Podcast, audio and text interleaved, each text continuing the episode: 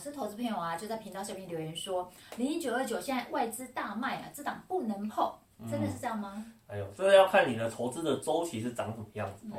你如果呢是做短线的，那现在月底啊，投信在做结账，那可能在这个时间筹码到了比较用力一点哦。那这个时候的话呢，确实做短线的应该是要避开。